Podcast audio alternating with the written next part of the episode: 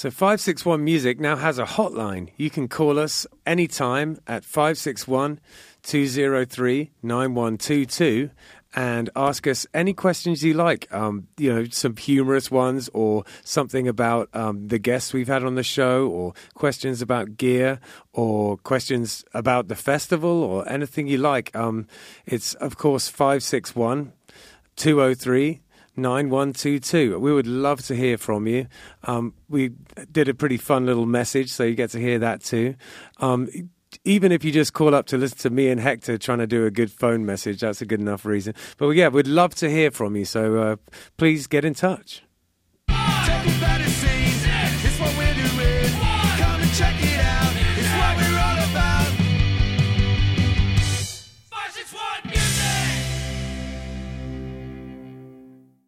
Welcome, welcome to 561 Music. My name's Ben. And I'm Hector. And what's so funny? I don't know.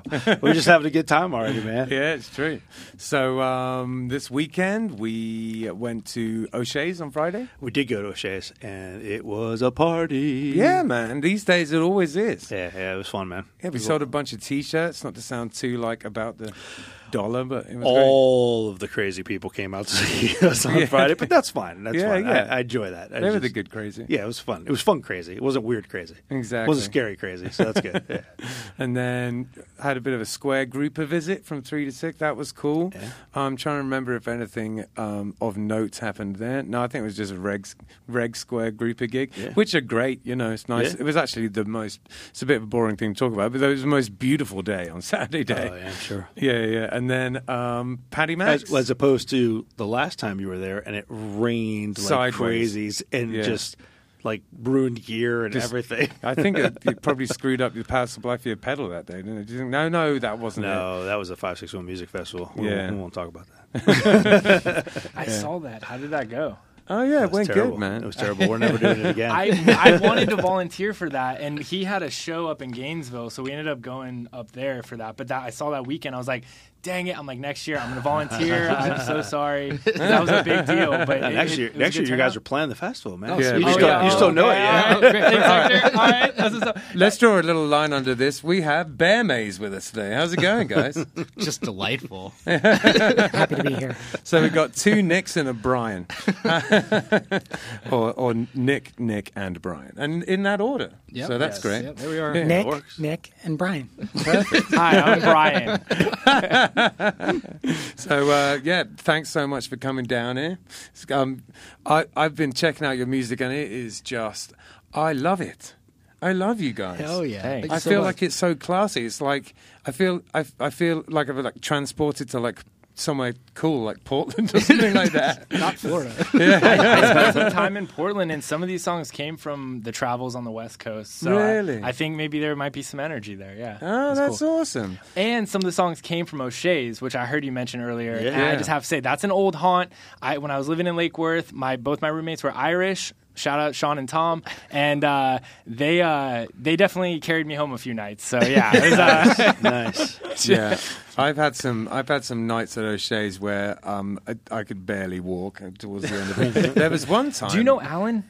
Uh, yeah, That's my that's my guy. Alan's my guy. my guy. Yeah. Alan, Alan's my guy in there too. I love Uh, that guy. All right, all right, cool. So what happened to you? What? Okay, so um, one year Killbillies played 12 hours in there for. Uh, we've done it since and it's been okay, especially now we don't drink.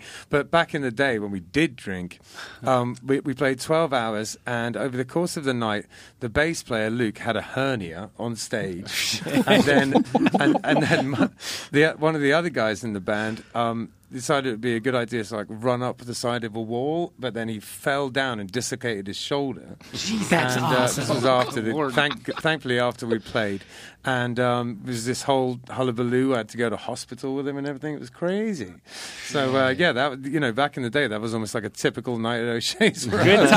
times. but I have to that say never happened to me. I bet you can remember at least. yeah. Well, I, you know, as a result, I've I've I've I've packed in the drinking because of you know nights like that, you know, of which there was getting For more and safety more and more. reasons, he doesn't drink anymore. You're the better man. Yeah, man. So um, why don't we get into some questions? Um, I wanted to ask you guys, how did you find yourselves getting into music? What were your early years like? Were your parents supportive? That kind of stuff. And we'll start with you, Nick. Yeah, well, my journey starts with that Nick for the my more or less. Um, uh, basically, I remember playing at his house because Nick and I were in a band in high school called Resignation of Today with uh, our best friends uh, Richie Schnellbacher and Matthew Jeske, and uh, and, and Did you had you uh, learn how to play guitar prior to that? Or was that the very beginning of it? all? Um, you were like wa- a classic rock kid or something, s- right? He called me Zeppelin in high school because I had a Zeppelin sweater. But uh, I started playing guitar July 9th, 2001. And the first song that I. Very specific. The, fir- yeah, the first song I learned was Pink Panther.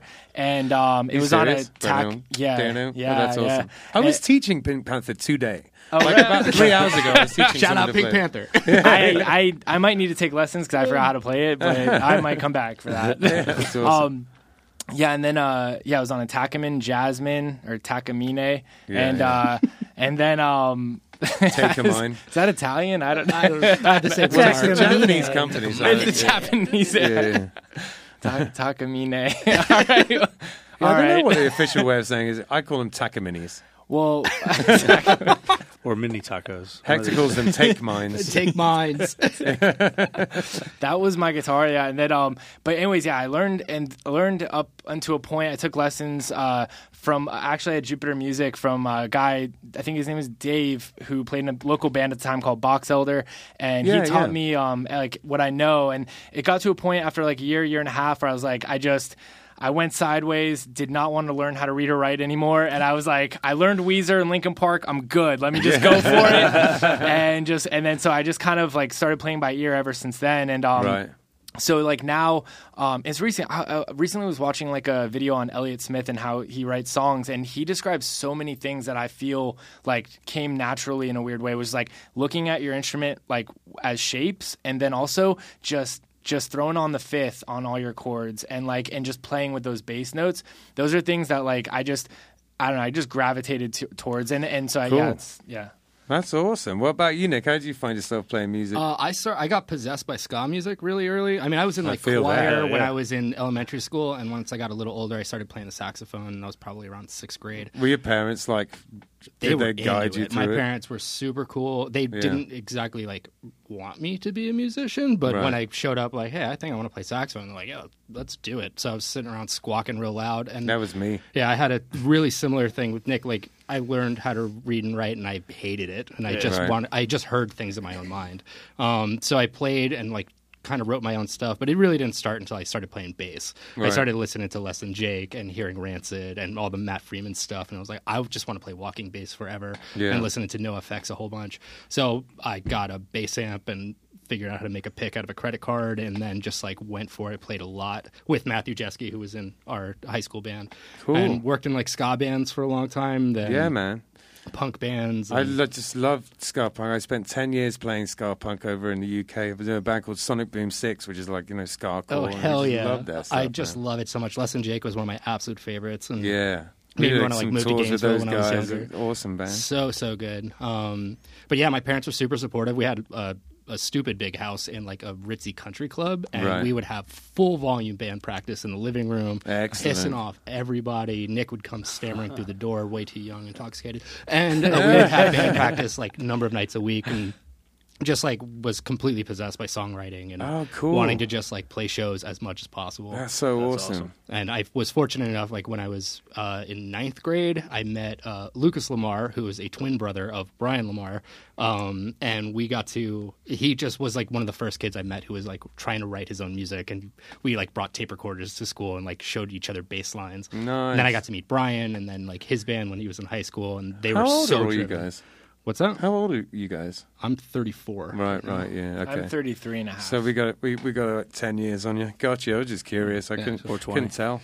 Sorry, I interrupted you. yeah so like I, I just had friends like in brian and, and lucas and uh, his friend jeff that they were so determined in touring that it was like really inspiring and all through high school they was for some reason, like hardcore and metal was really big, and we were just playing shows every weekend. And it was just like all of my friends were musicians. If you weren't a musician, like you weren't really my friend. Sure. And it was just like all about it. So it That's just awesome. carried through, and That's our life now. Yeah. If you're that musician, I probably don't know you. yeah. yeah, yeah. No, that's it. There's only so many hours in the day, so many people you can know. I would prefer they were all musicians. Yeah, right. right. Super fun. Yeah, man. What about you, Brian? How'd you find yourself playing music? Um, I got into music probably about when I was 14. I had a little like false start when I was eight. My stepdad was a jazz drummer, and uh, he set up the kit in the living room and then gave me like some awfully boring practice, like a metronome, just like keep keep this tempo, tick, tick, Yeah. tick, and I lost interest. And I think he was like, "Good." so I picked it up like several years later, and I was 14. I took lessons at Jupiter Music too Oh, for cool. a couple years, and uh, and then just been banging around ever since. That's fantastic. I love Jupiter music. I go in there all the time. It's like I love the sort of feel of it. You know, it's like feels like a family-run joint. You Is know? Steve Yeah. still in there? So Steve is my neighbor. What? Yeah. oh yeah, yeah, shoot! yeah. All right. Yeah, um, he, he lives, li- literally lives next door to me. I look after his cats. Okay. all the time. He'd always Stevie like be in the Cats. back, Yeah. looking up with his frames on his the bridge of his nose, and just like he'd be he's he was in there, and it was he was a good guy. He looked out for, Yeah. for all of us. Absolutely, man. And I, I just go. I look for excuses to go in there. I'm like, I recently just brought my violin in there, which I probably play like you know once every six months, and I was like, it needs fixing. Not really. I just wanted to go and talk about it in Jupiter music. Just want to hang out. yeah, yeah, ex- exactly. I have this. Uh, I really butchered that thing. I put frets on it, so just to, Oh, God. just because I thought I don't know what I was thinking. Make it honestly. easier, right? No. Yeah, um, but you get these stickers. You can order them online, and you just stick it onto the thing. But they're like raised, though. It's not just like a picture of frets. They're Wow. like they're like slightly raised. So uh, I put that thing on there, and I don't know. At some point, it's probably going to come off. I wouldn't be surprised. If the guy who's fixing my violin just takes it off like out of spite, because you don't need this kid. Just yeah, learn. yeah, yeah. it's like what the hell is this? Yeah, yeah. I, What- I wouldn't blame him at all. I took I got a violin. I took lessons, and because I was obsessed with Andrew Bird, and I'm like, this is gonna be great. And then it was it was impossible. Like, just, Yeah, it was it's like hard. it's like you you got to be committed to that one. So I was like, yeah, So uh, the banjo player in our band, James, is uh, he's picked up the the violin recently, and I for and most people I would say you know probably unlikely he'll learn it, but he taught himself how to play the banjo in three years, and that's really hard to do it properly. So you know, wouldn't be surprised if he pulls something out the bag. You know what I mean? For sure. So uh, how did the band come together? Where did, how did this all start? I you wanna- I yeah, um, I don't know a delicate way to describe the state of mind that I was in when, um, like I just had like this almost like just really, I had a super close call in in um in in life, and then like I just uh, had this like um coming to where uh I don't know somehow I saw this guy. Like he was like in like he was just surrounding like there was like him and like several angelic figures and what have you. And um and it was just like it was the most like one of the most spiritual um moments of like uh or just realizations or something. And and it was weird because maybe i don't know. I mean you can't pin this guy down. Like i i don't know expectations but I it was, in Colorado at the time. Right, yeah, right. it was crazy, but like, um, but we do share a lot of music history together, and um, so it's pretty cool. But I guess how it came out is that um, I I kind of like I I tried to walk away from music and kind of just not. I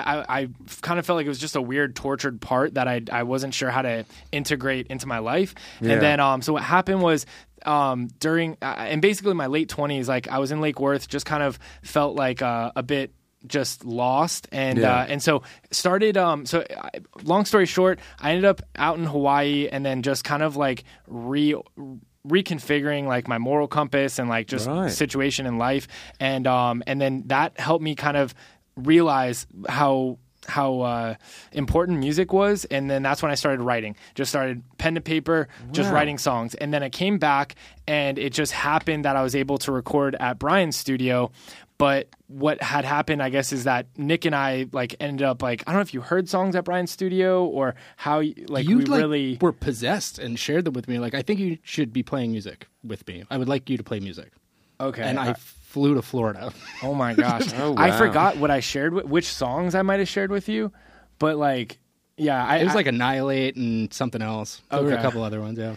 That's awesome. You flew to Florida to do it. I was out in the middle of fucking nowhere building a like apocalyptic marauder out of a school bus because it was like it was like mid 2020 like Yeah, things were yeah. dicey so i had bought a school bus after the pandemic broke out and Yeah. then started converting it to like make it so i could be off grid and It's not like have to Mad Max stuff, man. it was totally it's got a motorcycle mustache and solar panels Did on the you- roof Did, like you, did you have the big speakers and then the, I got a whole studio in it. Like we're working on the outside speakers. I want to blare Brahms, but um, Yeah. regardless, uh, yeah, he was like, "Yo, I really think you need to come out here and like work on some jams," and just like got a flight. And I don't know. After playing the music, it was something that like one we didn't really rehearse that much. We played a little bit, and like I've played in rhythm sections with Brian a lot in different configurations, and we just like got in the studio and were able to like make stuff happen really easily. Nice. And I walked away feeling really inspired and just feeling a lot of energy around the music that Nick was making and like kind of like this weird subliminal message that he was still trying to figure out like what it meant. And as we've played more, we've kind of gotten more clear on like what we're trying to do or like what the overall ethos of the whole thing is. So um, so, just sort of following up on that, what is the overall ethos of the whole thing? I, I think maybe everyone has a, a different answer or can word it differently. But like one thing that's been coming to mind is uh, uh, serving the hands with the light, or serving the light with the hands of darkness. Um, which, Right on. Um, but it, it feels that be, it feels like that because um, a lot of things came about with like this uh, sort of like psychological like necessity to try to integrate with your unconscious and like your shadow and your dark side and like so The, trying the Jungian stuff. yeah, Exactly. exactly. Yeah, Yeah, and Yeah. that was like really big at that, at, like in that time of It life was, in yeah. that season. Yeah, and um, and so uh, grappling with that was like you you realize like you're in the muck of it, and it's not. It's it's not beautiful. It's a bit morbid, but you're trying to find the silver lining in it all. Yeah. And like and through that, like you know, it's kind of like even you know, yeah, it's like um, you're trying to find that beauty in the in the tragedy of it all. Sure.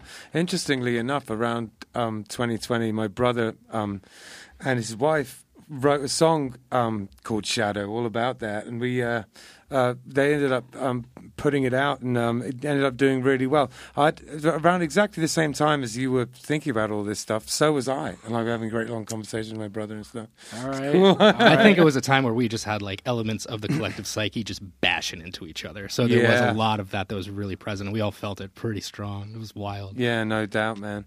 I, to be honest with you, I mean, uh, it's obviously a tragedy because people died, but um, it was when the pandemic came. It was it was necessary for me. It's right when I got sober, and and I, and I definitely had a you know a, a shift in my Yeah. thinking around that. Definitely time. started changing a lot.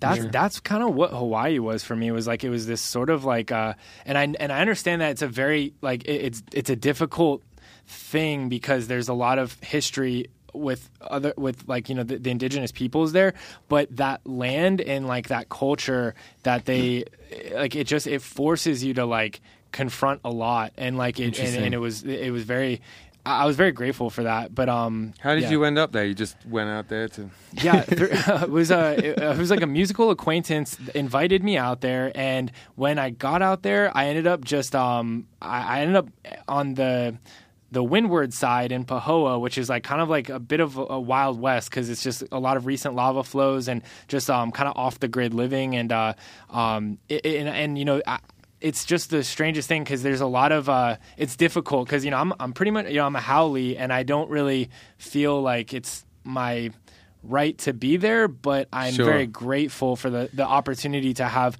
like learned from the people and the culture there. So it's like so maybe you know and, and I and I had I could have maybe tried to live there, but I wanted to keep going and it, I didn't want to come back to Florida.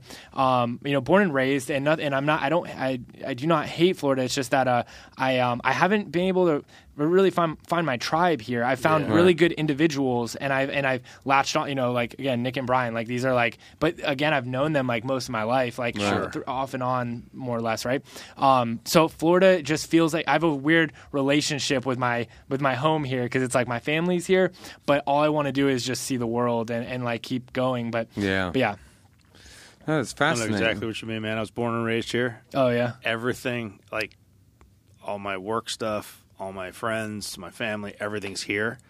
but I want nothing more than to live like in like the mountains in North Carolina or something, you know, away from all this. You know, like, Hector, where, where were you born, or like where did you grow up? right here, West Palm Beach. Oh, dang. Okay, Yeah, Yeah. that's crazy. So you remember those old joints? Like, do you remember Spankies? absolutely. Yeah. Oh my I god! just remember Red Rays that. Some times there. yeah, yeah. Spanky's used to have some crazy cool bands. Like, Crazy they used to get some national bands through Yeah. there and stuff. It was crazy. Yeah. Yeah, I've heard all about it. I'm, it's one of those things where, you know, I, I hear the stories and I've seen sort of like clips of it you know, from. And didn't someone make a documentary out about it? Yeah. Like a, Yeah. Was it a Tesh? Uh, Yeah, I don't, don't know. A, I, it Possibly. rings a bell that name when you say that. So I don't but, know. Yeah, I've, si th- feel like I've seen like parts of that on like YouTube and stuff. I, w- I want to know more. I, you know, it's one of those things where I just sort of Yeah. I live here and I'm so engrossed in like the music and the music scene, and it's always irritating when there's just a thing Yeah, out just of like- reach. you know, I'll never know what yeah, that yeah. was. Well, it's just an Yeah. empty lot there now. Oh, They It's knocked the building lot. down. It's just an. It's not even a parking Or it's lot. It's just an. grass. It's yeah, it's just grass. It's an empty lot. It's crazy. Even even like, grass. Yeah. um, no, but for, but even Lake Worth, like, because I lived there for a couple years before COVID, and then coming back, it's even Lake Worth feels just like an entirely different place. I mean, the yeah, so it's it's strange. Well, just the development and everything. It is is. It's just it's ex, it's expensive and it's just a different. They're just catering to, to more money and Yeah. yeah. And and even yeah, I mean they, they did not plan at. all. I mean I think their Palm Beach posted an article, but they knew that this was going to happen and the value of the property was going to skyrocket. But these big developers didn't. I don't. know, They didn't want to have affordable housing, so it was just this whole thing. And now a lot of people are pushed out. Like I I came back to work in West Palm, and I've worked off and on for like seven years in, in West Palm, but I cannot like. I can't afford to live there off twenty five percent of Uh, my yeah, I've, I've- income. I've, so. I've heard that from a lot of people. I have friends that have that have been um, you know doing different things, um, artist friends and things like that, and they don't have traditional jobs, you know, so they're they're you know glass blowers or painters or whatever, and and But, uh, they a just, glass blower is ironically a traditional job, but like the, the different type of traditional. no, no, not like a like, no. like a historical job. No, no. Well, what I mean by traditional. I know exactly what you mean. like It's a nine to maybe five thing. This Yeah, is yeah, like, yeah. I mean, and, and there actually are glass blowers that are nine to five that are creating like the everyday stuff that you get at like Target, yeah. you know. But um, but I'm talking about like an art, an artist. Yeah, I know what you um, mean. But you know. Same thing though. I mean, they're not making money hand over fist, and then all of a sudden their rent is you know five times what it was two years ago. Yeah. You know, it's crazy. Crazy, crazy, crazy. It is, man. I feel lucky. We just sort of like you know, we, before the massive blow up of the thing, we got a house, and I guess now we're just sitting on it. We were talking about it earlier, weren't we? And we were just saying like, you know, oh sure, I could sell it for loads of money right now, but then where would I live? You're just gonna Yeah. buy a more Yeah, expensive yeah, house. Just wait, man. Yeah, Wait exactly. Unless I move to another state or something. So but, the know. lesson is to always have own two properties at all times. That's the goal. Yeah, so there you go. When it goes up, you Yeah, sell one, luck. you Good still luck, got the pal. other. Yeah, I'm telling you something. So, do you guys have a writing process? Process? Yeah, Nick writes everything. he writes all of the music, like in terms of songs, and then I like like to think that Brian and I are just kind of facilitators. Everything we've ever actually recorded has been done in the evening we've heard it for the first time. Wow. Like he comes into the studio and we probably Which stu- bang out which like studio? five songs. They're in a called night. like bone Where- sessions. where's the yeah. studio? um, Raincat Raincat Recordings? Studio. Yeah, Yeah, Raincat Raincat Studios. Yeah, Studios in Jensen Beach. Yeah, cool. Um, um, I've still never been there, and I've just heard so much about it. I've got to get up there, man. I've got to come man. check it out. It's I'd love cool. to. It's awesome. Fucking iconic. Yeah, Whenever you're yeah. welcome. It's So- it's kind of like it's it, they just foster like all the good things like like when you go in there like it's just it's a sanctuary i mean i spent a year recording like we're we're sitting on so much material just in the vault because we're we're kind of in this process of like just dripping singles and seeing Sure. Every what, month. what Every yeah. month so we single. yeah every sing every month yeah one to two songs and uh but these but these sessions with brian and jeff like it's very much just like they're just trying to like bring out whatever it is your like your vision is and it's like Yeah. it's just that that whole process again like is so it's just such a powerful thing if you can ever like get on that and kind of and that was along the lines of like tr- again grappling with like all you know in that jungian fashion of Yeah. like you know that whole thing And it does so like the same thing for me when I was first coming back to Florida, like from Colorado, because I'm dropping into the space that Yeah. like my best friends, like I spent so much time with Brian and Jeff, and like went out on tour with them and sitting in rehearsal spaces, and just like they're like a fundamental part of my entire musical journey, and see them like I was there in their first studio, and to see like the studio build and build and build, and then it's like this epic space. Where Yeah. then like my other musical goon best friend is like we have all these ideas, and then we're just able to just like have. I don't know. It's like high That's school me. us would just lose our goddamn minds. We're like, we're like doing things we wish we would have Yeah. done in high school. That's so awesome. But I, I did want to call this out because it, it, it's it, it seems like kind of masturbatory, like when you're just writing things and then like you want to do them. But I think like the magic is like when you get your, especially if you're like if you have friends that have chemistry like that, like to to have that because like then what happens is like when we were in a band, I remember right the the process of writing a song was like you just couldn't see around the corner and it just took all these turns and that was a beautiful thing. Yeah. This is different because yes, I'm like I'm writing a lot, but like but then what happens is like when we get in the studio, it's like okay. Oh, Nick should scream that, or like we just start playing off each other and like seeing like wh- how it expresses itself, and like that's. It, I mean, it's not. I don't know. It's not what we had, but what an Unrehearsed unbelievably lu- wonderful place to be writing and recording tunes. It's I just like that band grown out of like Raincat. That's so cool. Yeah. yeah, and that's it, amazing. and it is like you said too, is like it, because it's still it's so fresh because they most they they probably not heard the song like just straight Oh, up no. The going night in, we like- hear like five songs, we're like, okay, I think we got it. Track it. Like none of that stuff was So- super rehearsed, so it's like Yeah, no the click. most raw kind of creative So are you- recording you, could do, I mm-hmm. guess. Are you writing all the parts, or are you just kind of bringing the song and you guys He are? hits us with like chord charts and words. Yeah, just yeah, Okay. just just the bass, and then like, and then yeah, like there's like, and then yeah, I just and then I'm like, okay, find your vision within that, and then like we'll follow, and then like, yeah, we'll Nice. latch on and go. Yeah, that's but, awesome. But yeah, like I, th- I feel like um, it's just it's it, but even the process of tracking, it's so much fun because like he'll start just like Nick will just start like um freestyling and just talking shit, like it's hilarious. Like I don't know, we, there's so many parts on our songs where like he's just improving like um or ad libbing like just. I don't know something around the motif, like Yeah. um, so so it's a lot of like that, and then just tracking like we've got horn players, and um, and then even Jeff uh, does instrumentation, and and even hearing what someone does on a foundation, you're like, oh, I, I just wouldn't have, wouldn't have heard that, didn't see it. Oh my Thank God they did that. If, if you ever need any weird instruments, I would I would chop off my We- right leg to come and play. we something. got one that's just yearning for a hurdy gurdy. Party intro.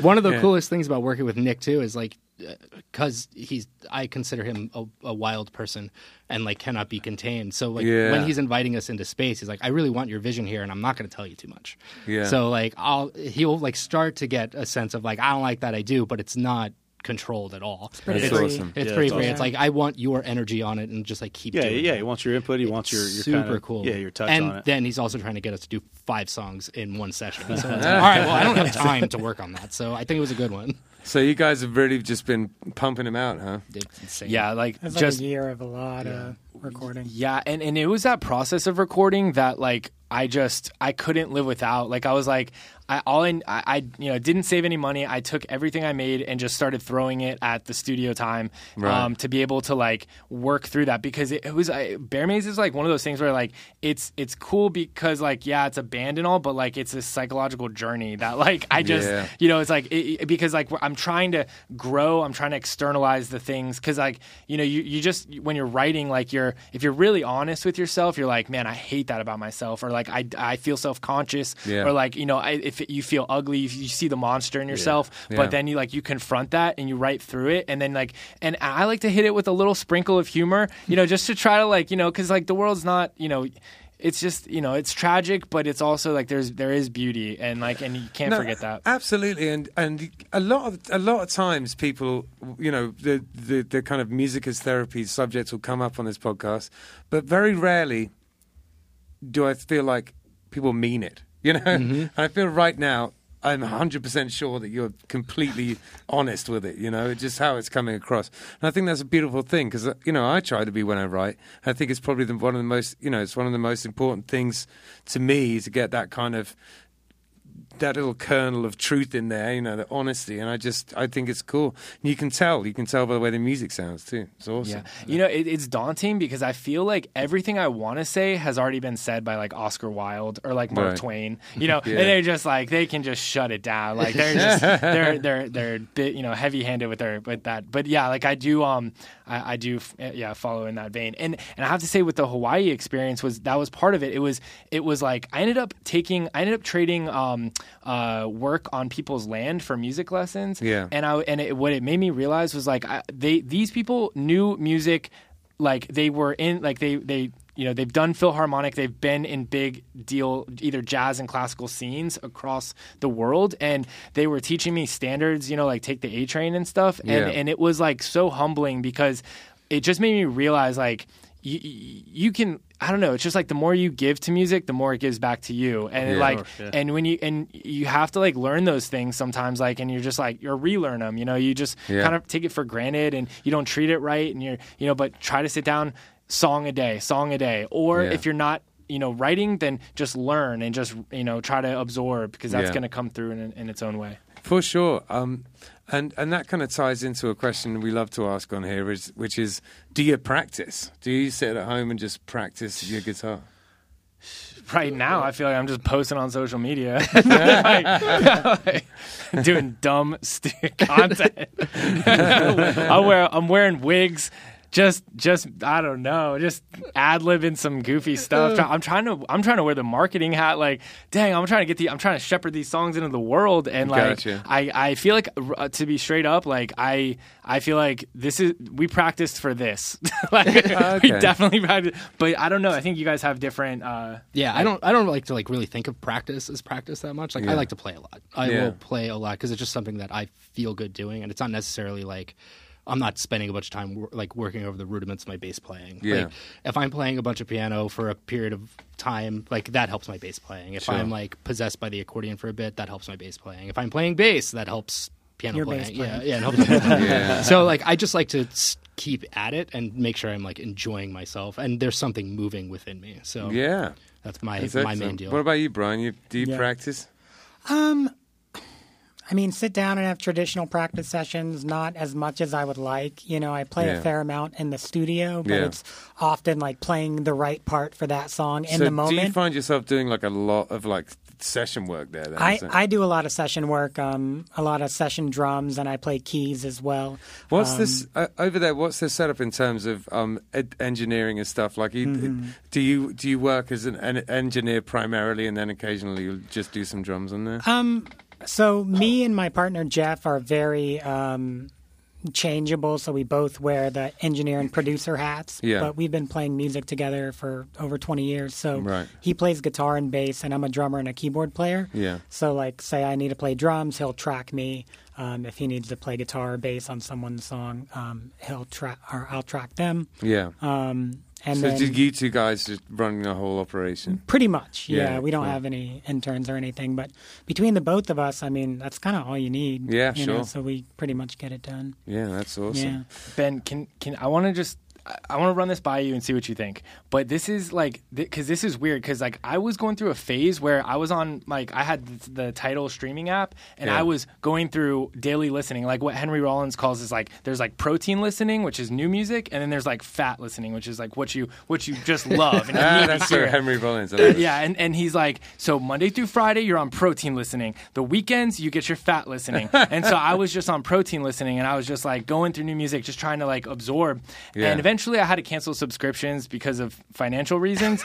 But um, but after that happened, I've been like without music for the most part, like just streaming it regularly. Like it's just not a thing. Yeah. And I really took that for granted. But then what happened was I just started taking ice skating lessons because like I just wanted to know like I just wanted to feel that and then just get away from music altogether. And like and that just not practicing has been kind of like a palate cleanser in its own. I did you ever that. go through that? Yeah, I mean it, it's been a while, but I know exactly what you mean. One of the times, so I always, I'm almost always bring an instrument with me wherever I go.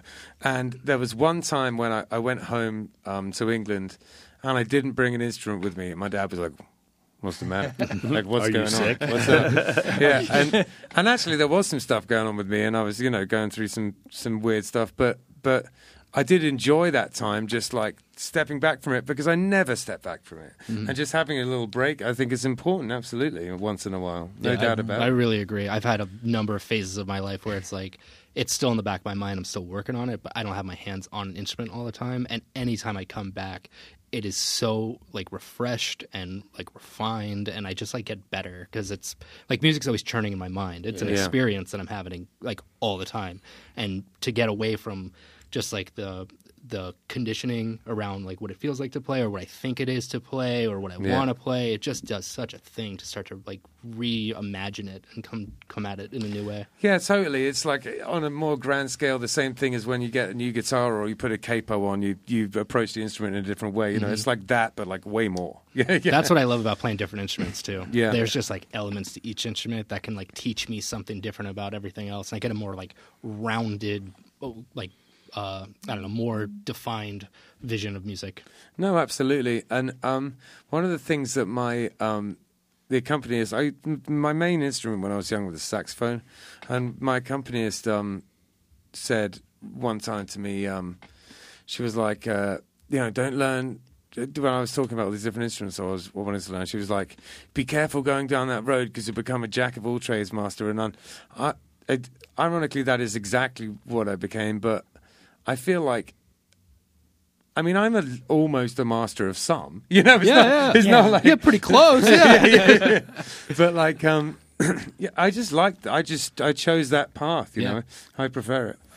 Yeah, 'Cause I definitely find it really interesting learning about new instruments as well. Yeah, for It- sure. It's so weird, like with the sound and like the the, enga- the the way I engage with music is so different than these guys because like in in like each like respectively because like Nick can like he can play in sound. Like he can get into sound. Like I'm like anti like like uh I don't know how to put it. Like I'm such a purist in that way. Like I just want to be alone with my acoustic guitar. Like I don't I don't want to know all the knobs and all the things. And that's like where these guys come in like is like different. Like I just don't and like also like I think there's so many musical projects going on across all of us because like Bear Maze is just like that's like where we all come together but Yeah. like if you were to list out all the bands like Brian and Sovereign Sons or or Nick with um gosh I don't even know how many musical I projects mean, like yeah, three of them right now. yeah, Loris and Gainesville Loris like, in Gainesville, other rooms, and yeah got a solo accordion stuff. Ah, yeah neat. it's just it, so it's just so it's so i don't know just so different i guess but um yeah i've never um anyways i forgot the point i don't know never mind I'm sure there was one in there somewhere. So you guys have um, got a lot of jazz in your sound. Have you studied jazz?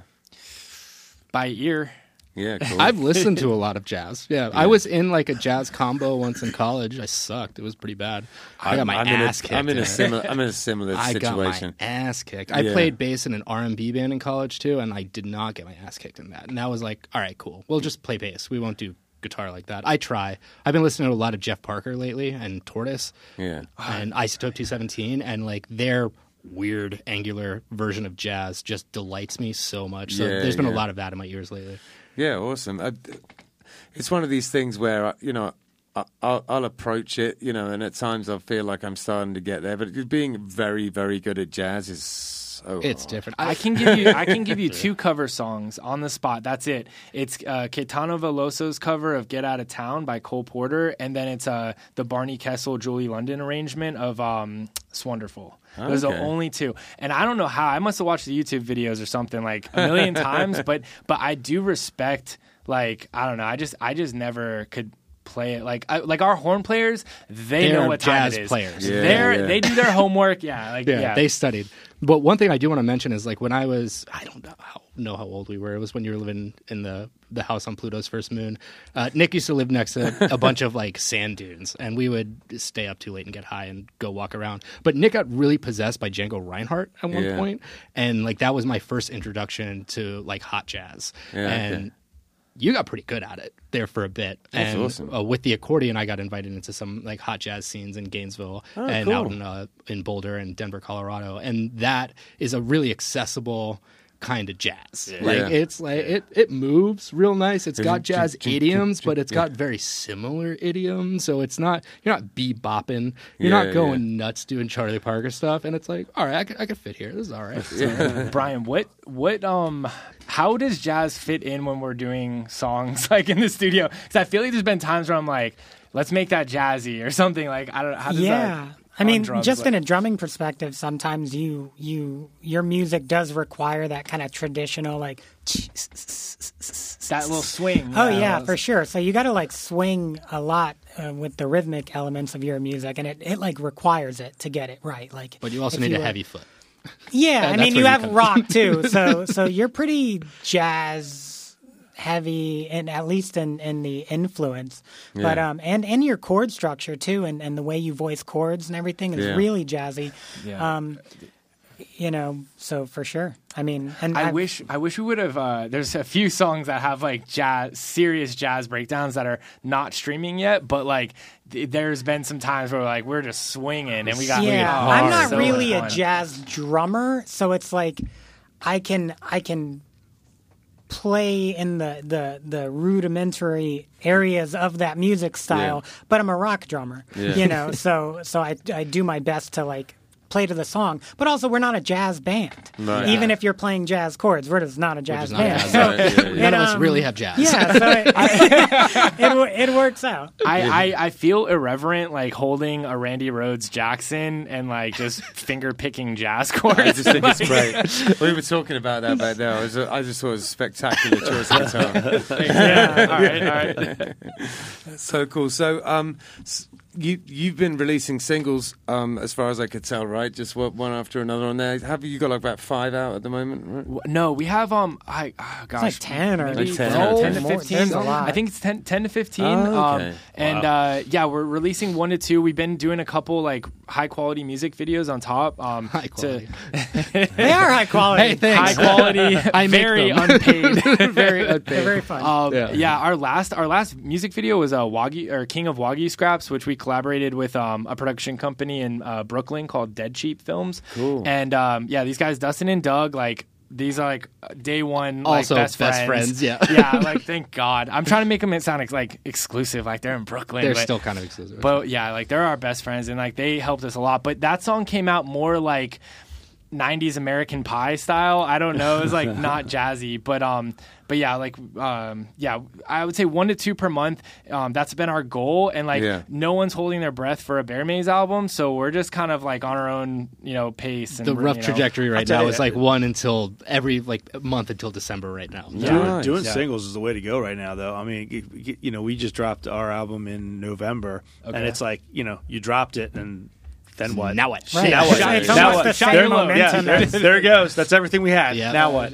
Yeah. You know, and, Yeah, and- yeah. but but you guys, you know, you're on the right track. I mean, set, oh, yeah. you know, setting something out like in the world every, you know, once a month, twice a month, whatever, and social media is the name of the game. So you've got fresh content constantly. Constantly. Yeah. Yeah, and we've been really trying to push video content. Like Nick has a psycho sense of humor, just like constantly coming up with skits and different characters. I'm and gonna go and watch. I didn't notice this stuff that. we we have made like a bunch of like fake infomercials. We're working on a number of like weird Seinfeld esque skits right now. Oh, yeah, like we're just filming yeah. like mockumentary stuff. We're just Oh, coming up with as many like dumb advertisement ideas as we can. So You it's guys really- seem like a lot of fun. we we really we don't even try. We're just trying trying to like just be sane. I guess. So, um, you, it's the the project sort of centered around Raincat Studios. Um, and um, but are you guys, are you guys like, for right now? Are you, are you? Is this what you're doing? Like, real pushing this? Is this an important project to you guys? Bear Maze? Yeah, yeah. Yeah, um, it, it's funny because like right now, like Nick was saying, like we're doing a lot of video content. So sometimes, and even the social media, it's like sometimes it's like. I'm like, man, are we even a band? Because like this seems like a whole production company now. Like, I don't know, like, yeah. So it's just different. But like, uh, I guess what I mean because we're talking about the traveling on da da da. But is it Oh, like you guys yeah. kind of like locked in for the long haul with this? yeah, my goal is like I want to see how long I can stay in Bear Maze. I, We're all extremely committed and uncommitted at the same, time. Yeah. Okay, we don't have band practice. Yeah, I, I don't even live in South Florida. Yeah. Right, Are you guys But doing we- any live shows or? We've, We've- done a handful. Yeah, Yeah. a small, a child's handful. If anybody booked us for something, we'd two, show up three. and play it. But we're not. awesome. We haven't been pushing that because like Brian's super busy at the studio. I've been living in the woods in the bus in Gainesville, playing in a post rock band up there, and I come down here often. My family's down here, and like anytime I've been I get busy To, with ice skating lessons. yeah, ice skating and work. Yeah, so true. Whenever like the inspiration's really there, we show up and make it happen. But Yeah, yeah. I Yeah. can swizzle. The You music's swizzle. not going to go anywhere. the music's I not mean, going anywhere. Yeah. like we can like what I try to keep it at is like at least from a personal level is like can you drop and give me 10 like right now like if you- if someone has an open mic like can I can I just get some like can I get a set out you know because Right. like I'm because I do like to stay in just writing mode and like it's hard for me to just con and, and then like when you have shows you got to pivot and practice and like really be on that so like I just like I try to keep like a heli- hel- like right now it's like I'm taking a break from from just the the practicing as much like I'm like I want to go explore and kind of like be stimulated again and then Yeah. and then like let it work itself back out and, and so forth but uh but yeah i think like we, we're open to shows it's been kind of hard to crack the local scene like i just feel like um I was we're going to not talking to the that. right people I was to ask you like how you found it. Yeah, the, Yeah. the local music scene. I I um I think well um, some of my favorite bands right now like there's two, I I really like um it- down in Miami I love the band Donzi um they are like they're just freaky uh, like crazy good uh, live performers Right. um and then uh, this band Hot Tension or Hot Tension they uh they're like this surf rock noir vibe Yeah, very yeah. very nice um but uh, but for the most part, like I went to the Microfest in Lake Worth down at uh, Propaganda and Rudy's and whatnot. Yeah. And like I just um I. I there was some cool stuff, and I, and and and just shout big shout out to Pure Honey uh, with Steve because Yeah. Steve Rollman's like he um he I mean he gets a lot of bands down here. That's the first time I saw Pearl and the Oysters years ago Pearl when they the came when they came to Voltaire. That Yeah. I saw them and I was like, oh my gosh! I mean, like I was just like so grateful for that because Yeah. there I mean no a lot like coming to West Palm is like not.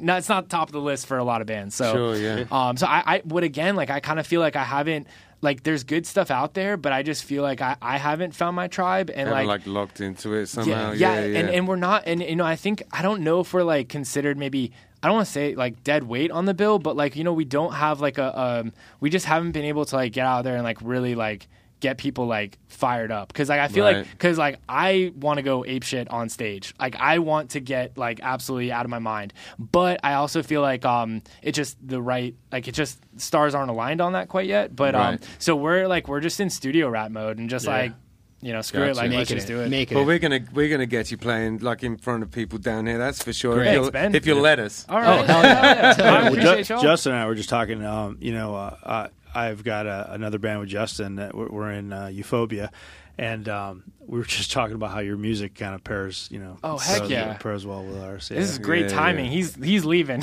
yeah. I fly back though. It's like a big thing for me to be able to travel and drop into different like pockets of creativity Yeah. and like I love different. that. Well, we don't play. bow. You know, we don't play that often, and and it's kind of like you were saying. You know, we we're really focused on an album that we're trying to put out, and uh, and so we're really focused on that, and you know, making sure that we have everything ready for that, and getting that ready, and then all of a sudden, you know, a show will pop up. So we're planning a show like this Saturday, Nice. and so you know, two weeks ago when we locked all that in, like. Then we had to kind of pivot and change our practices to, hey, let's practice our set for the show, Yep. you know. And so, yeah, you know, it's, it kind of goes back and forth. But yeah, I mean, Euphoria is very.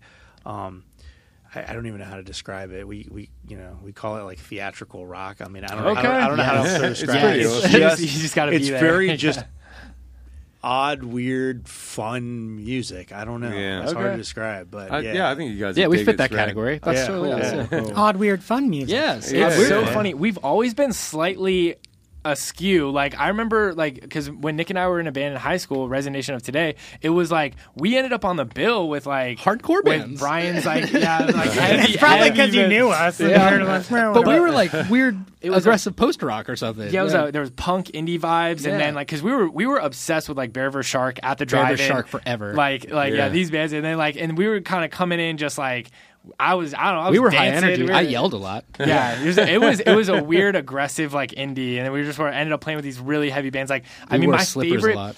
Oh yeah, Yeah. sli- slippers all day. And then like I remember seeing like shows like I think bands like Barriers Now Bridges were playing. Dude. I think we shared a bill or like we were definitely in the in those circles. Like and I was that was one of my favorite bands to this day. Like Barriers Now Bridges. We Hey. just Yeah, played. sick. Uh, we just Killbillies just played a show um, in uh, was it Vero?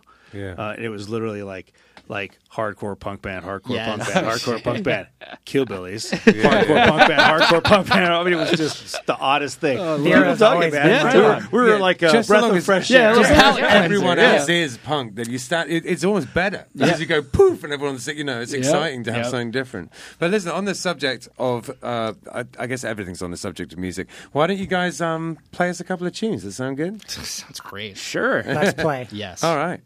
All right, this song is called Daisy by Bear Maze.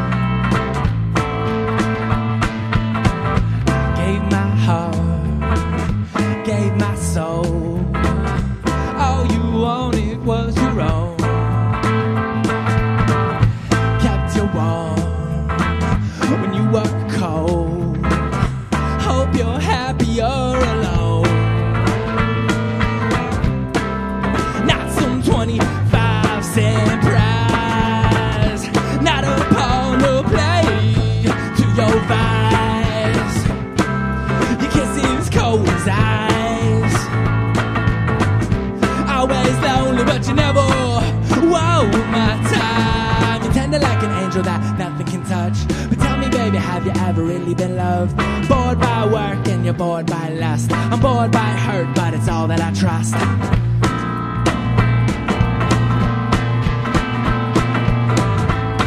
Why wait on a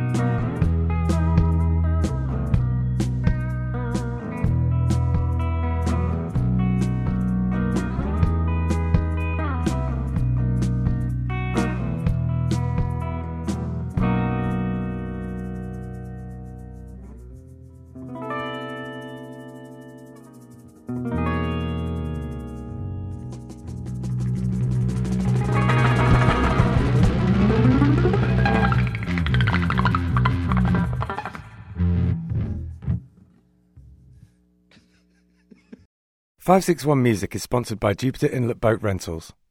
Jupiter Inlet Boat Rentals and Boat Club is Palm Beach County's premier boat rental company and boat rental club. They have been in continuous operation since the year 2000 on the beautiful waters of Jupiter Inlet. It is the affordable alternative to boat ownership. Their membership club ranks number one in both quality, availability, and customer satisfaction. You'll choose from their fleet of boats consisting of deck boats, dual consoles, and center consoles. Rent offshore fishing boats, deluxe cruising boats, and plush deck boats, all powered by four stroke outboard engines. Their vessels are fully equipped for your safety and comfort with styles suitable for ocean and intracoastal use. They are located just two minutes away from the mouth of Jupiter Inlet, which means fast access and the most beautiful stretch of the intracoastal. In fact, no other boat company can match their ideal location. Fishermen will be thrilled to note that sports fishing starts just a quarter mile offshore and the warm Gulf Stream is a mere three miles from the shore. The address is 1095 North A1A, Jupiter, Florida 33477, and you can find it at jupiterinletboatrentals.com. The telephone is 561 741 1212. In their efforts to make boating affordable, they offer rental discount membership programs that do not require a large investment up front. You pay a little to join and pay as you go. Other boat rental clubs take all your money up front, charge a monthly maintenance fee, and hope you never show up. At Jupiter Inlet Boat Club, plans start at 700 to join, and each time you take out a boat, daily fees start at just 249 plus fuel. There are no monthly fees. If you have heard of the boat club from 561 Music, please let them know when you call or go there to book a boat, and the friendly staff will take that into account and take care of you. We are also sponsored by Oasis Root. Now, Oasis Root Kava Bar is in Seagrape Square on Indiantown Road, and it is a kava bar. If you don't know anything about kava, it's a Polynesian root that you grind up and you mix with water, and it has been in Polynesia for potentially thousands of years. It's a it's an old thing that um, they used for kind of ceremonial and also um, sort of leisure purposes. It, it's meant to be something where you know that brings people together. Um, you will take a, a shell of kava and chink them together and say bula and have it together like that. It's meant to be something to bring people together. It's uh, has a kind of an effect, which is, I guess, a kind of a slightly warming effect. Uh, it just kind of makes you feel uh, nice. It's not particularly intoxicating. It's not like drinking alcohol. So the atmosphere in a kava bar is sort of like um, a cross between a regular bar and uh, a coffee house. It's pretty chill in there. Um, you get all sorts of different types of kava bars. Some of them are more like a club, you know, there's sort of like black light and EDM playing, and some of them are more like a cafe. This is one of the cafe type of ones. It's it's super chill in there. If you're looking for somewhere to, I don't know, maybe go and do some work on your laptop or go and have a chat with friends, it's perfect for that kind of thing. There's a foosball table in there if that's your jam, or baby foot as they call it in France. And uh, yeah, Jim, the owner, is a really cool guy, and he has very kindly sponsored our podcast. So thank you very, very much for that, Jim. They also do a poker night in there, all sorts of things going on at Oasis Root Kava Bar. 561 Music is sponsored by Live Music Community. It's where we film the podcast that you're listening to right now, and it's also where I work. Gavin, Hector's son, was a student here for a long time, and in many ways, he's the musician he is today because of the teachers at Live Music Community. We taught him not only about his instrument, but also about being in a band, and his band, Unemployed Youth, accomplished a lot of goals, mostly band etiquette, how to work together, and all of the nitty gritty that goes into being in a band on a day to day basis. The student signs up for lessons, learns their instrument, joins a real band, and decides the direction it goes in. And we can take people from very young age, you know, six or seven years old, all the way up to 80. You know, there's no age limit here. Um, we run an adult program for people who want to be in a band as adults, but really the main focus is on the on the kids and getting them playing together and in bands. Um, we are also a studio, a live stream venue, and can, we can record audio or video. The Killbillies live album, Warts and All, was recorded here it was recorded during a live stream that we did during COVID. Justin had a great idea to record live streams during COVID. A ton of bands came in, and it was a real success.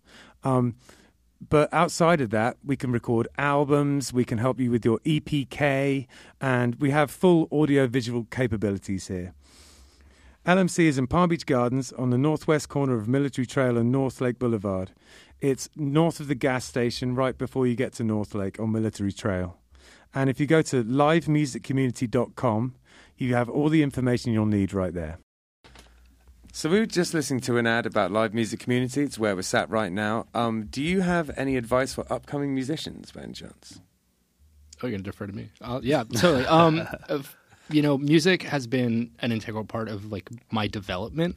So the idea of like just getting good to produce a product or to to be cool or whatever, like that's all secondary. To have uh, music has this this space that you can like enter into and practice and Yeah. and have it as something that you rely on when things are rough or rely on when things are awesome or whatever it just becomes this lifelong friend and Yeah. to, to nurture that i think is paramount beyond any kind of practice or anything Absolutely. I That's couldn't awesome agree answer. more. Yeah. Yeah. totally. Anyone else got any uh, pearls of wisdom on the subject?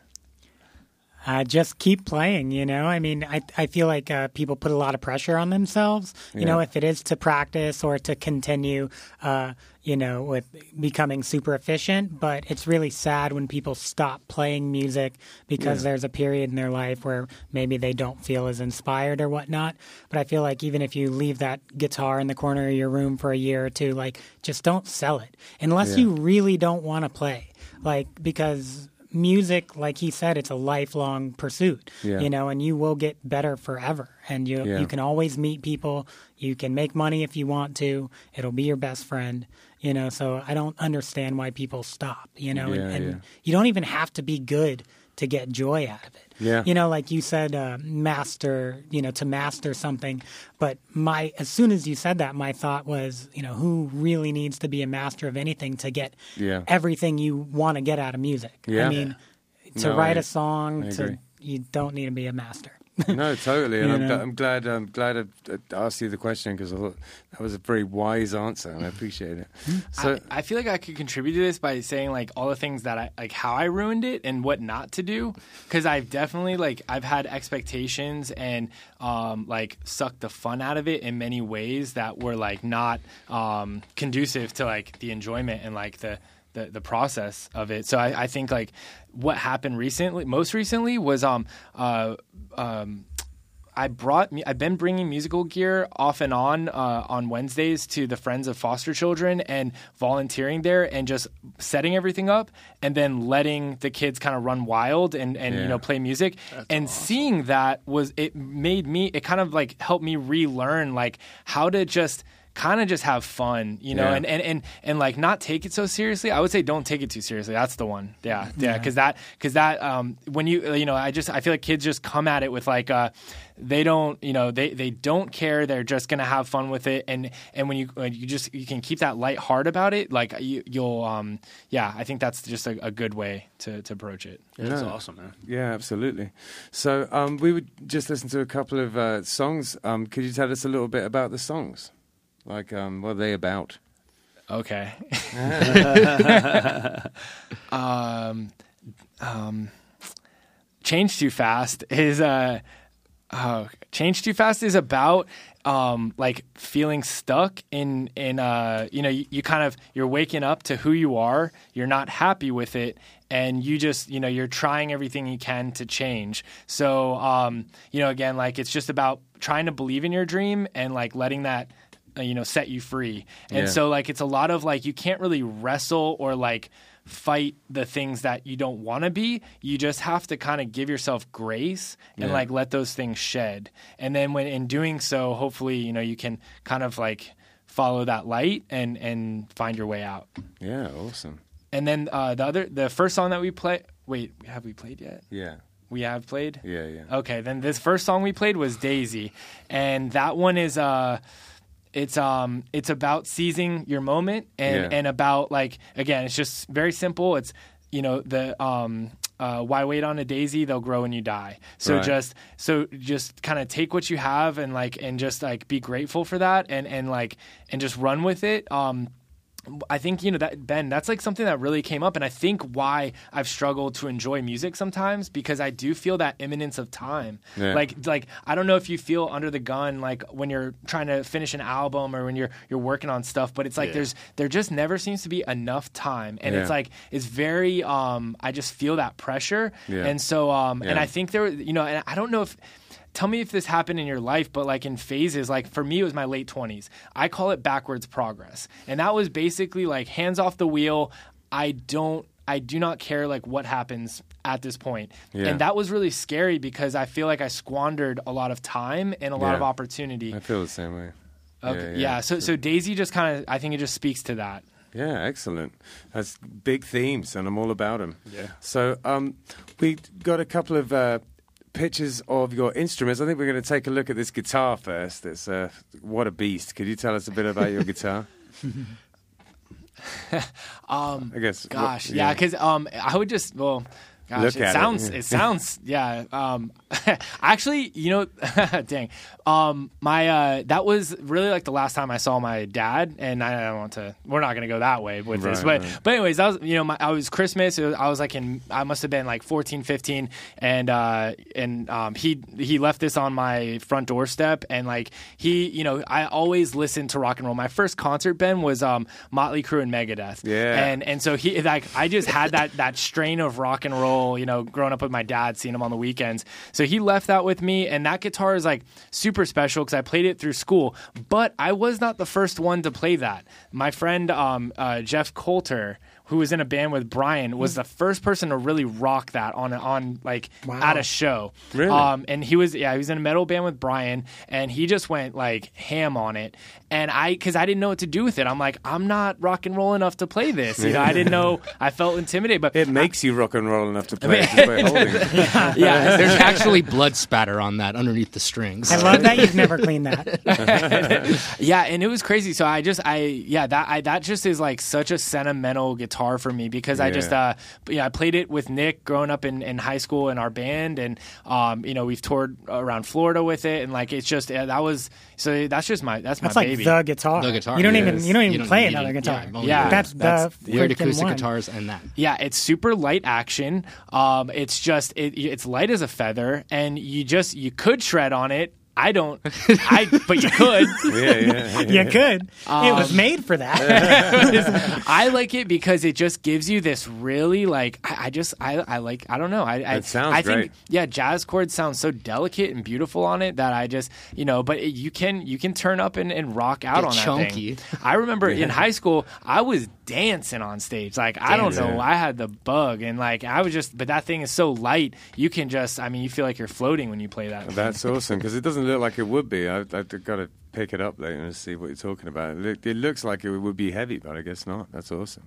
Is Um, the uh, cozy and cuddly sign uh, like This know, was des- from a video shoot. that we descript- did. descriptive of the guitar? Yes. Is your guitar cozy and cuddly to you? Good eye, Hector. Damn it. It's all the pointy edges that make it so cuddly. so cozy and cuddly.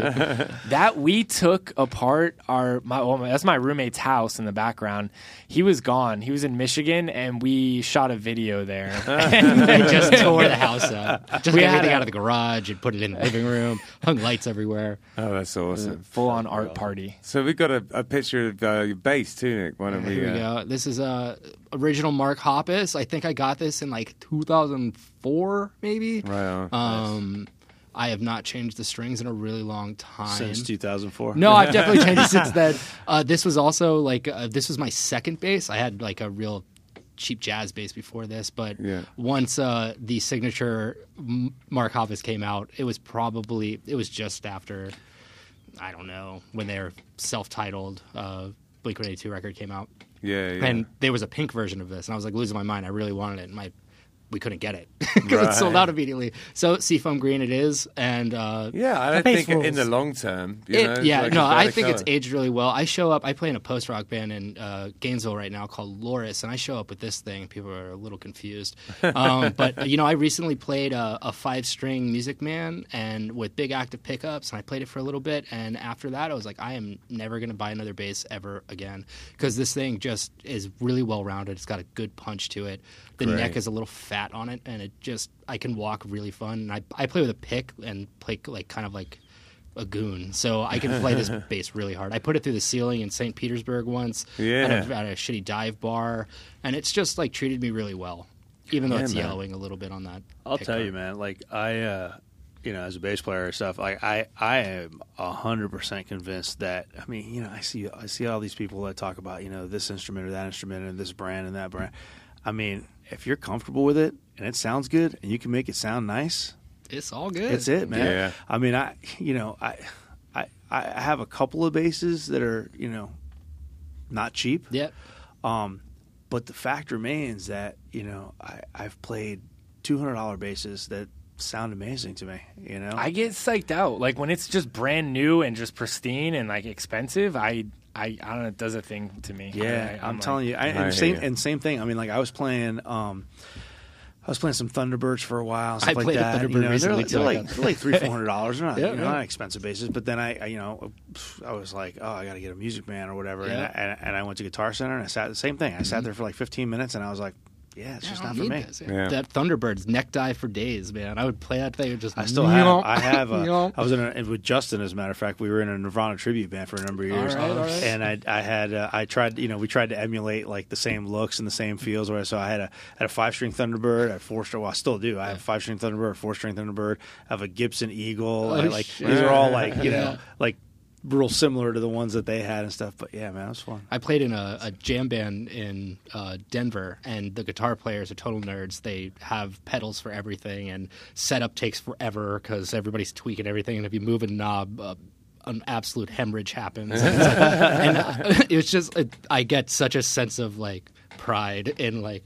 I plugged it in. I turned the gain on, and I'm going to play with a pick. That's it. That's all I'm going to do. I don't want any effects, nothing. If I need to do volume, I have a volume knob, Yeah, and that's the best go. thing about the Mark Hoppus. It just has a volume knob. There's no tone. It's just wide open all the time, and like just play well. That's it. Hell yeah, man. That's awesome.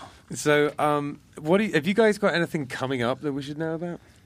I'm playing a show on Sunday in Gainesville. Oh, there you yeah, go. at the backyard uh, with band Loris and uh, Orbiter, which is also from Gainesville, and then oh my god, the actual headlining band, Spotlights. Spotlights, they're playing. So it's Oh, going to be cool. a heavy show, super cool. So if anyone's up in Gainesville, Yeah, go go hit check up, them yeah. out. That sounds like a lot of fun.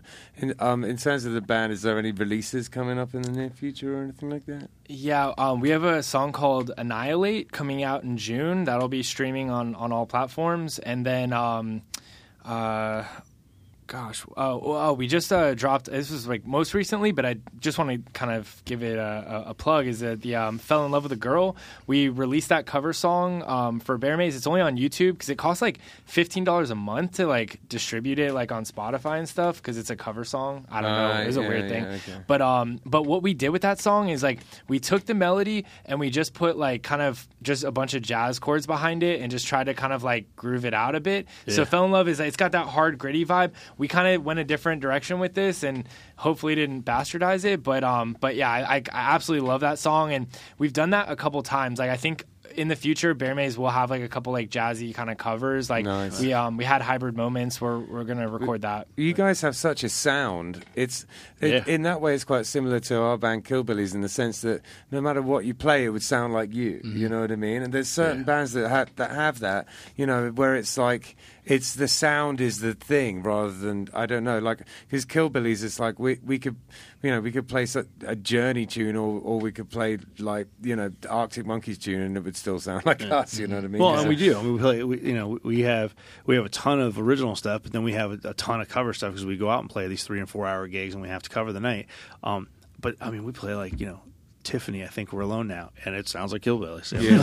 you know, they just can't get away from our sound. I Yeah, think there's yeah. something that's like really cool once people play music for long enough and they have like their methods, they have like their techniques, and then there's Yeah. just like this personal transparency that happens. Like Yeah. Nick hits us with chord charts, and like I know how Brian's gonna play. I know like how I'm Yeah. gonna play, and it's just like there isn't even any like formulating or thinking about it whatsoever. It just happens, and I think that's when it's it's effortless, and then it just happens so Well, easily. I'll, t- I'll tell you, um, you know, I've, I've said this plenty of times before. Um, I, I've said it to a lot of people, and, and in fact, just this weekend, I was talking to a musician on Sunday um, that I ran into somewhere, and uh, he's looking for another band, et cetera. His band just didn't work out for him, and and you know, we were talking about bandmates and things like that. It's important to surround yourself with good musicians. It's more important to surround yourself with people you click with and people you gel with and people that you, Yeah. you're becoming lifelong friends with, essentially. Because Yeah. because at the end of the day, like I mean, you know, you can have Eddie Van Halen in your band, and if he's a dick, you're not not going to want to hang out with him. no one's having fun. You know, no one's having fun, you know. Um, Totally. You know, and if you're fortunate enough, like you know, I fell into Killbillies, and I'm fortunate enough to have Ben and James, who are you know phenomenal um, musicians, then it works out even better because you're playing with great musicians and you do become you know good friends or mm-hmm. whatever. But it, I just. It just makes the longevity of the band way better. I mean, I've been, Oh, yeah. I've been in bands with great musicians that are just a bunch of dicks, and the band lasted three months. I've been in bands with mediocre musicians that were you know good friends, and the band lasted a really long time. You know? Yeah. it's just Yeah, it's so funny. Yeah, like I appreciate you saying that because like I, I think it is important because you can tell like when people are not having fun, it's You- just oh, not it's really cool. where the comfortable. faces- It doesn't I've- I've translate well.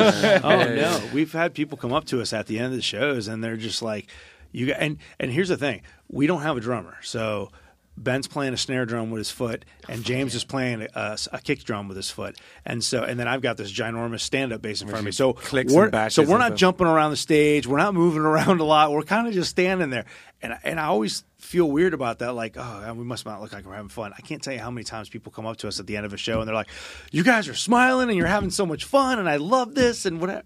Yeah, yeah. It's just awesome, man. Yeah. you know, and that's the thing. we I- I start mean- playing and then we all look around and we're like Oh grinning at each God, other. we're laughing like Yeah, little yeah. like little girls, man. It's Yeah, funny. yeah, yeah. But I could I could just like see it with you guys, man. That's why I was mentioning that. Is I could just see it with you guys. You guys have like amazing chemistry, and you guys just look like yeah. you enjoy each other's company, and that translates to when you're playing a show for sure. There's no doubt Yeah. about that. Yeah, It's friendship before music, probably with the with the band. Mm-hmm. yeah, You know? that's awesome. It's bros That's- before hoes. Is that what it is?